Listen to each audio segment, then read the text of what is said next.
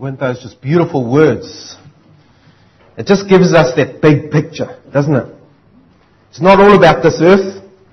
It's not all about our daily little troubles. It's not all about meeting here on Sundays and worshipping God and singing songs. It's about when Christ comes again. And then whether you're a king or a pauper, we'll all bow down and worship Him. That's what we're aiming for. That really gets me excited. And so as we come to God's Word, let's keep that picture in our minds. God has given us His Word to take us through this life. And one day when we're with Him, we won't need this anymore because we'll be with Him. But while we are here, let's study it so that we can, in obedience, honor Him until He comes. So as we turn to God's Word today, the book of 1 Peter, chapter 4, and verses 12 to 19. This is the second in the series on giving Him your heart, entrusting your heart to Him, entrusting your life to Him as He t- takes us through this life. So 1 Peter chapter 4 verse 12. Beloved, do not be surprised at the fiery ordeal among you, which comes upon you for your testing, as though some strange thing were happening to you. But to the degree that you share the sufferings of Christ, keep on rejoicing, so that also at the revelation of His glory you may rejoice with exultation. If you are reviled for the name of Christ, you are blessed because the Spirit of glory and of God rests on you. Make sure that none of you suffers as a murderer or thief or evildoer or a troublesome meddler. But if anyone suffers as a Christian, he is not to be ashamed, but is to glorify God in this name. And in the passage we're going to look at today. For it is time for judgment to begin with the household of God. And if it begins with us first, what will be the outcome for those who do not obey the gospel of God? And if it is with difficulty that the righteous is saved, what will become of the godless man and the sinner? Therefore, those also who suffer according to the will of God shall entrust their souls to a faithful Creator in doing what is right. February the 28th, 1944, at exactly 12.30, life changed dramatically for Corrie and her sister Betsy ten Boom. Now you may have heard of them before. They were a Dutch family, a Christian family, really dedicated to serving God in their community during the time of the war. And they had helped so many Jews hide from the Nazis and then helped these Jews to escape from Holland. And they thought they were doing good, and they were. But then at 12.30, the knock came on the door, and this time the soldiers came for them because they'd found out that they were hiding these Jews. And so the whole family was arrested. And they were all taken to concentration camps. And one by one they all died. And Betsy and Corrie managed to survive for quite a long time together in one of the concentration camps. And during this time, Corrie kept asking Betsy, why has God done this to us? Why has He done this to our family? Weren't we doing good for Him? And Betsy had to keep reminding her, God knows what He's doing. He has put us through this for a purpose. We must do what is right, even in this concentration camp. And they did. They loved their guards. Even though the guards whipped them and starved them, they loved them. And the guards noticed. And after the war, one of the guards came and spoke to Corrie and said to her, Why did you do that? And she said, God showed us so much love. We had to show you as well. And that was such a great testimony. But during that time, she kept asking this question, why do we have to go through this? And even more so when her sister, who was there with her, also succumbed and died. You see, man is born to adversity as surely as sparks fly upward. That's what Job said in Job 5 7. And Job was a good man. The Bible says in Job 1:1, Job was blameless. He was an upright man, fearing God and turning away from evil. And yet Job knew too what the fiery ordeal meant that we've just read about in 1 Peter. He knew what it was to lose his whole family, and he had many sons and daughters. He knew what it was like to lose all his possessions, and yes, even his own health, and to lose all of that all at once. I don't know what your troubles are like, but I've never gone through anything like that. And yet Job could glorify God in the end. But through this time, he also asked this why question. Lord, why do you do this? He adds another question as well. Why are God's people suffering and evildoers seeming to go unpunished? Turn with me, if you would, to the book of Job. Job chapter 21. And let's just look at what he says over there. Because this same question is a question you might be asking as well. I don't know what your situation is now, but you might also be going through a hard time through various reasons, whether it's sickness, whether it's finances, it doesn't matter. You might also be asking this very same question, the same question Job asked. Job 21, verses 7 to 14. You look around you, and this is the question that comes up. Why do the wicked still live, continue on, also become very powerful? Their descendants are established with them in their sight, and their offspring before their eyes. Now think who's speaking. It's Job. He's just lost all his offspring. Their houses are safe from fear, and the rod of God is, God is not on them. His ox mates without fail. His cow calves and does not abort. They send forth their little ones like the flock, and their children skip about. They sing to the timbrel and harp, and rejoice at the sound of the flute. They spend their days in prosperity, and suddenly they go down to Sheol. They say to God, Depart from us. We do not even desire the knowledge of your ways. See, Job looks around and he says, Why am I going through this? Look at the evil ones. They seem to be prospering. Their children are still running around. I had to lose mine. The psalmist struggled with this very same question. Turn to Psalm 73, verses 3 to 9. Psalm 73, verses 3 to 9. This is what David said.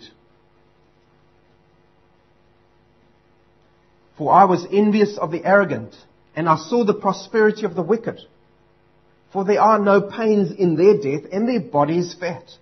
They are not in trouble as other men, nor are they plagued like mankind. Therefore, pride is their necklace. The garment of violence covers them. Their eye bulges from fatness. I like that. The imaginations of their heart run riot. They mock and wickedly speak of oppression. They speak from on high, speaking down to people. They have set their mouth against the heavens, and their tongue parades through the earth. You see, David is also looking around and saying, Lord, why are the wicked doing so well? Why do I have to go down into the pit of oppression? I'm one of yours, aren't I? And this may be a question that you, will, you are also asking even this morning. And the Apostle Peter, back in 1 Peter, seeks to give a biblical perspective to these believers in the early church who must have been asking these very same questions. Lord, why are we undergoing all this? under the Roman Empire. We belong to you. Why are you putting us through this? The apostle gives them the biblical perspective. And he starts with making what may seem to you and I a shocking statement. This is what he says in verse 17 of chapter 4. He says, Judgment starts with God's household. Verse 17. It is time for judgment to start with God's household. But before we to understand that, we need to go back a little bit and we need to see what God's holiness is to be able to understand what he's speaking about here. You see, judgment originates in God's holiness. That's where it all comes from. God is holy. He cannot tolerate any sin. He's totally good and entirely without evil. He is totally good. That means no sin is to be found in him. And because God is holy, he is free from moral imperfections. And therefore, he is totally faithful to you and I. And that aspect of his character forms the basis of our hope. God is totally holy, and therefore he's totally faithful, and therefore we've got hope. But his holiness is also the basis of our judgment. We've got to understand that as well this morning. Because God is the perfect judge as well. And sin before God has to be dealt with. God cannot turn his eye from sin. He can't just ignore any small sin that we do before him. He's got to deal with all sin. It has to be removed. And the only way sin can be removed is through a ransom price being paid by blood.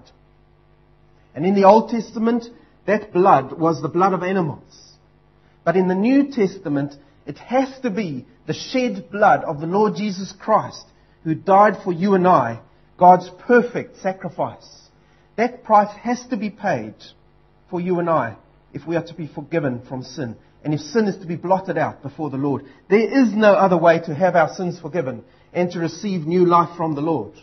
And then once that has happened in us, once our sins have been forgiven, once we've received this new life in us, then God starts to work in your and my life as believers. And He starts to turn us into the image of the Lord Jesus Christ, the perfect likeness of Jesus. And he, how does He change us? He changes us through testing through trial, and then also through discipline or judgment for sin. You see, we still do wrong things in our lives. And yes, our sin has been covered by the Lord Jesus Christ. But God teaches us through our lives that if there's sin in our lives, He's got to deal with it. And He deals with it while we are still on this earth. Because one day when we leave this earth, there will be no more judgment for us. There will be no more trials. There will be no more temptations. That will all be in the past. God will then have made us perfect to be like His Son. And so Scripture teaches us this morning that God starts on His own, on the household of God, and He starts to work in us. You see, Scripture also teaches clearly that the time has come now for it to happen. That fire and purification always start with God's own people. Why? Well, let's look back in the Old Testament again. And then we'll come to the New Testament. In the Old Testament, God always started with the purification of Israel first, and then he moved on to judgment of the nations. You see, God put his own people through purification first. And once he dealt with his own people and they'd realized their sin before him, then he moved to the nations around them and he brought judgment on them. He didn't bring purification to those nations, he brought judgment to them. And that was a picture for his people. It was a picture to the people surrounding Israel of what God was doing in and through his own. And to purify his people, God put them through a process of fire. Malachi chapter 3 verse 3 says it like this. Listen to these words. He, that is God, will sit as a refiner and purifier of silver, and he will purify the sons of Levi and refine them like gold and silver till they present right offerings to the Lord. Do you see the principle there? And then chapter 3 verse 5 carries on. Then says God, I will draw near to you, that is all unbelievers, for judgment. Once I've worked with my own, then I will go to the nations for judgment. You see, and then God is no longer a purifying fire. He just brings judgment on the nations. And in the New Testament, how does that apply to us? Well, we know that God is in the midst of His people in the New Testament. How do we know that? Because the Lord Jesus Christ died and the Holy Spirit is now living inside of us. God is in the midst of His people. And so we shouldn't be surprised when God moves through His people with fire and with purification. We shouldn't be surprised. We must be filled with rejoicing, said verse 13, when we see that God is starting to purify among us. Because He is making us more like His Son we should be filled with rejoicing. Almighty God is working on you and I, and He's refining us and making us like His Son. 1 Corinthians 11:32 says, Listen to this. This will give you so much encouragement. And when we are judged, we are disciplined by the Lord so that we will not be condemned along with the world. You see, for a little while, we may have to experience God's refining fire on this earth. But when we leave this earth, or when the Lord Jesus Christ comes again, the time for refinement will be over. It is a sliver of time that we have to endure. And God is making us to be like His Son. We've got to endure pain. We've got to endure hardship. But then the time will come when we will be forever with the Lord. And we won't have to go through these things. God disciplines us while we're on earth. In heaven there will be no discipline. We will be perfect. I'm sure you've seen this example in a shopping center. I'm pretty sure it's never happened to your children. But you always see it happening to other people's children, right? They're running riot, screaming the place down, t- tearing stuff down, chaos. And people are saying, man, if only these parents could discipline their children. And so what do we do when we go home? We go and we make sure that our children are really well behaved, don't we? Because we don't want to be in that situation when other people are saying, what about these people's children? You see, while we have our children, we discipline them. And while God has got us here on earth, He is our Father. We are His children. He disciplines us too. So that one day when He takes us to be with Him, we won't need that discipline. We will be perfect. Do you get that picture? Take courage, says the apostle. As a faithful father deals with the sin in his own children, so our faithful father is showing his mercy in the face of his holiness by refining us now and separating us from our sin now while we're still on this earth. It is time for judgment to begin with the household of God, says the text. So you might ask this morning, so what things does God have to refine on me? You might be, you know, I'm fairly doing alright. What, does God have to do in me? You know, God has to deal in you and I with our pride, doesn't He? It's so quickly there. That insidious and ever-present idolatry. That means when we put ourselves before God, we've got pride in our hearts. God has to deal with you and I, with our selfishness. Me, myself, and I looking out for number one. You know what I mean? God's got to deal with our lack of true love for Him. With a true lack of our fellow believers around us. Just look around you. With a true lack for the lost. When we walk out of this place, do we really see the lost? Do we love the lost? Do we want to bring them the gospel message? God's got to deal with that in us. Because we are not as urgent as we should be about His business. Our own business seems to be more important sometimes. God's got to deal with us, with our lack of trust in Him during testing and severe trials. When that anxiety comes up in us, when that frustration, why do I need to be sick for so long, comes up in us. God's got to deal with that in us while we're on this earth. God's got to deal with our discontent, you and I. When His plans and His gifts never seem good enough, we always seem to be seeing something else across the fence. God's got to deal with that in us. He's got to deal with our lack of self-control. Even when self-control is commanded by Scripture. But it is so rare to be seen in our families, with our colleagues, with our friends. God's got to deal with our impatience and our irritability. I know, I'm speaking from experience. When things don't quite go our way, when the traffic doesn't quite move as fast as they should be, we get irritable and impatient. God's got to deal with that in us. Because in heaven, there's no place for that. He's got to deal with it now. God's got to deal with our judgmentalism. I was guilty of that this week. I saw a picture of a guy who was dressed up. I thought, is he spawn of God or of Satan? But he was actually a gospel singer. And I had to think, man, are you being holier than thou? You're being so judgmental. First get to know the guy instead of being judgmental on him. God's got to deal with our worldliness are settling down too comfortably in this world, of settling down, making a nest for ourselves, gathering things around us, when actually we're just here temporarily and we're going to move on again. He's got to deal with our envy, our jealousy, our sins with our tongues. Do I need to carry on? He's got to deal with our hearts being hardened to His word. And yes, it might even be this morning. God refines and disciplines his own. That's what this text is saying to us. The time is now for judgment of the household of God. He uses that specific term there, the household of God. That's a collective term in the original. And what it refers to there is the church too. And so we've got to ask ourselves, what does God have to burn out of the church? What does God have to burn out of Wanganui East Baptist as a collective of believers together? What does He have to burn out of the church in New Zealand, the worldwide church? Well, God has got to burn out of us. And see if you're guilty or not. Our lack of personal preparation before we come together corporately to worship Him. How did we come here this morning? Were you worrying more about daylight saving and getting the kids in the car than about your personal preparation in coming to worship together with other believers here today? What has your worship of the Lord been like during the week in the lead up to what was going to happen here today? Have you been worshiping Him in spirit and in truth? Have you been keeping your relationship with Him alive and thriving and living during the week? Or do you just come and worship on a Sunday? You see, God's got to deal as churches with us with our love of ceremony and habit. But we always do things that way. So how can we change now? God's got to deal with that in us as churches as opposed to our true worship of God from our hearts.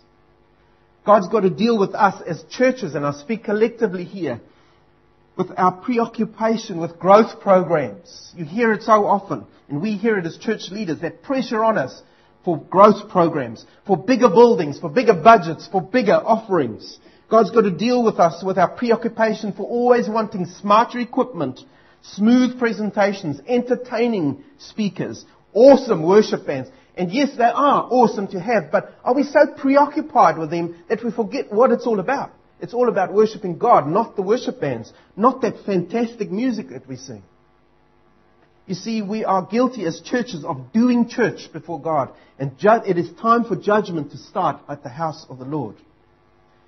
We are guilty of doing church instead of simple obedience to God's word. That is what is important to Him. As churches, we focus on numbers. We focus on drawing in the crowds, on making unbelievers feel comfortable and unthreatened in our services, instead of faithful, fearless preaching of God's word. And there are, there are many churches around that do that. They are so concerned about numbers. I would be happy if the Lord, and please stay, Ara, but I would be happy if the Lord kept five faithful people here and we could worship the Lord together than what we have to try and worry about numbers and making people feel comfortable. However unpopular our message may be, however unpopular the messenger might be, we need to do what God wants first. God has to burn out of us as churches in not just New Zealand but the world this gospel of easy believism instead of God's message of counting the cost and ongoing discipleship of those who are here. You see, we're so concerned about how many are coming today, we forget about the believers that are here. We need to be building up each other in the faith. We need to be discipling those who are in the faith so that they can stand strong. And then lastly, God's got to burn out of us as churches our lack of urgency to reach the lost. We have fantastic worship services. We walk out the door. We've done church and now carry on with life again. And I don't even see the unbelievers around me. Do we have that urgency in us as a church? What are we doing to focus, what, as a church, what are we doing to focus on unbelievers? What are we doing? How are you helping in that task? You see, the world has got into the church. But God is now amongst His own, purifying and disciplining us as the household of God. Tell me this morning, do you want to be more like Christ? Yes or no? Yes. Do you want to be more like Christ's pure bride as Wanganui East Baptist Church? Do we want that? Amen, we do. Then, says the apostle, we need to be prepared and know that it is time for judgment to begin with the house of God. Now, I don't know why we are getting this message now, but God knows. And we might be in for a bit of a hard time. We don't know. But through that all, we need to keep looking up to God and know that He is doing it to purify us for Himself. God takes you through hard times to purify yourself for Him, to make you more like His Son. Secondly, we see in this text, verses 17 to 18, that there's a warning here to the godless. And if you don't know the Lord Jesus Christ, this morning I want to take you to this verse And I pray that the Holy Spirit will stir your heart this morning, that He will do it because you won't on your own, and that you will see what is going to happen. Here's the warning. You see, if God is so active to make His own holy, that is those who are already saved by the blood of the Lord Jesus Christ, those whose sins have already been paid for by Jesus, then what will things be like for those who are outside of Christ? Those who are not saved by the blood of the Lamb when the time comes for God to judge them. Because that time will come, says this text. God first starts with his own and then he moves to unbelievers. And then judgment comes. You see, verse 18 says, It is with difficulty that the righteous is saved. That's not difficult for God to do. It's impossible for man to do. You see the difficulty? It's impossible for man. Christ had to die so that men could live. Men can't just be saved on a whim and because they feel like it when they get up in the morning. It's a beautiful day. I think I'll be saved today. It doesn't work like that. A major work has to happen before you can be saved. And you've got to come before the Lord and cry for forgiveness. And then God will hear your prayer, forgive your sin and give you new life. You can't just do it when you want to. God must do it in His time and you need to come before Him. You see, God has to do a mighty work. Without God's work, man is under full judgment from God. Without Christ's blood to cover you, the godless man and sinner will be exposed for who they are. What will they be exposed as? Godless and sinners before a holy God. And they'll be exposed to the full wrath of God against sin all at once. Job lost all his family, all his possessions, all his health, all at once. Sinners before an unrepentant sinners before a God who judges them will see, receive God's full wrath for all sin all at once. And then when God brings that judgment, when He does, it is too late. There will be no recourse to mercy. There will be no end to that punishment. It will carry on forever and ever, says 2 Thessalonians 1 9. Be warned this morning. That's a warning from God's word. And then thirdly, says the apostle in verse 19, and as believers, this is where we get our comfort. Therefore, says the apostle, if you suffer because God wills you to suffer, then entrust your soul to a faithful creator. And we can really stand up behind these words and take them to heart. You see, behind his judgment, behind God's discipline and his purifying fire, stands the faithful creator. He's behind all of this. The all-powerful, the all-knowing, the all-encompassing, the all-loving creator. And He knows what you're going through. He hasn't left you on your own. He is putting you through those hard times if you're a believer here this morning. He is purifying you. And He's deliberately preparing you for an eternity with Him. I repeat that. He is deliberately preparing you for an eternity with Him. When you will be without sin when you will be perfect in Christ and perfect like Christ forever in God's presence. That's the big picture. There'll be no more trials, no more discipline. That is what we're looking forward to. And therefore, says the apostle, entrust your soul to him for this little while on earth, a sliver of time when you may have to endure severe fiery ordeals or even life impacting trouble. Entrust your soul to him. Hand over your treasure, your soul, for safekeeping. The word there means deposit. Hand over your deposit, your treasure to Him. Give it to Him. His hands are safe. He's got mighty and omnipotent hands. In the hand of the Almighty God. You see, life's waves and storms cannot impact Him or cannot tear you from His grasp. Pain and sickness and financial distress and death cannot weaken the hands of Almighty God. They cannot grab you there. He is the faithful creator. He is the one who created everything just by a word, and it was there. And with that same power, He will protect you and keep you until He comes again. He created you. You are His. He created what's inside of you, that new life. And what He's started in you, He will be faithful to complete. We need to just entrust our souls to Him. But we're not finished with that verse. Look at the last bit of it, verse 19. It's not said in brackets, it's there. As you entrust yourself to Him, here it is, carry on in obedience in doing what is right.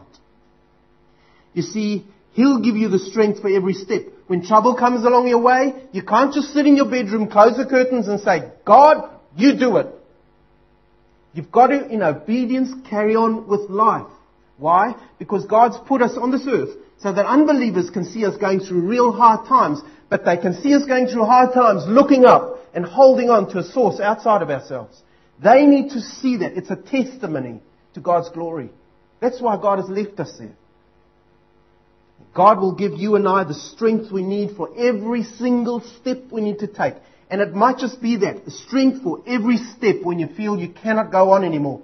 When you look ahead of you and everything ahead of you seems impossible, God gives you the strength to carry on with one more step and then another step and then another step until you're through that situation. And you give God glory because when you look back, you see His hand. He never let you go. You've been in His hand all the time. He is faithful. He will be there for you. He will not desert you. God is your faithful creator. Are you hearing God's word today? I kind of heard one amen. Wow. That really got me as I was preparing this. That really jumped out at me. If I entrust my soul to Him, He is faithful. Where's the weak point? Me entrusting. God doesn't change. We're going to end this morning with a beautiful song. Look at these words. I want to just go through them with you. Refiner's fire. My heart's one desire. How many desires have you got in your heart? My heart's one desire is to be holy. What does that mean? I want to be set apart for you, Lord. Now look at the next line. And we just sing it so glibly. I choose to be holy. You know, Jesus said, if you choose my way, it is a hard way. So by singing that song this morning, if you say, I choose to be holy, then I, you choose the road of trials, the road of being disciplined for your sin until God comes again or takes you to be with you, with Him. So if you can't sing that, don't sing it this morning. I choose to be holy. That is, I choose to be set apart for you, my master. Is he Lord of your life? Is he the one at center of your life? Because if he isn't, this won't happen. He has to be at center of your life. Then you will entrust your soul to him, and then he will refine you. My master, ready to do your will. There's the obedience bit. I'm ready, even in my hard times, even in the suffering, to do your will, Lord. You give me strength. Verse 2 Purify my heart. I recognize there's sin in me that has to be taken care of. Cleanse me from within and make me holy. Purify my heart. Cleanse me from what? My sin. That's what the problem is with us. And then we sing those words cleanse me from deep within. And that is where the surgery takes place from God's Word. And that is painful and deep surgery at times during life. But it is life transforming surgery when God does it in you and I. That is basically what the apostle was saying. It's a beautiful summary of what he's been saying in those last two verses, last three verses. So let's come before the Lord. And as we pray this morning, let's ask him to do this work in us. And when we sing the song, let's really sing it to God's glory, meaning what we are singing there. And if you can't sing that, don't sing it. Because then you are just singing lies to the Lord. Sing from your hearts this morning. But let's just pray first and ask for God's mercy. Lord, our Heavenly Father, thank you for this great encouragement from your word. That if we entrust our souls to you, that you are the faithful creator. And that yes, even in life you will take us through hard times. And they haven't just happened. They are there by design because you want to purify us. You want to make us more like your son. You want to get rid of those sins in us. And Lord, whether it's small sin or big sin, it doesn't matter. It is sin before a holy God, and you want to deal with it in us. Lord, purify us as a church. Purify us as, as individuals here before you today. And may we leave this place knowing that whatever comes our way, you will not let us go if we entrust ourselves to you and we are obedient to you. Lord, keep us faithful to you, we pray. We want to do what we do to glorify your name alone. Purify us. Amen.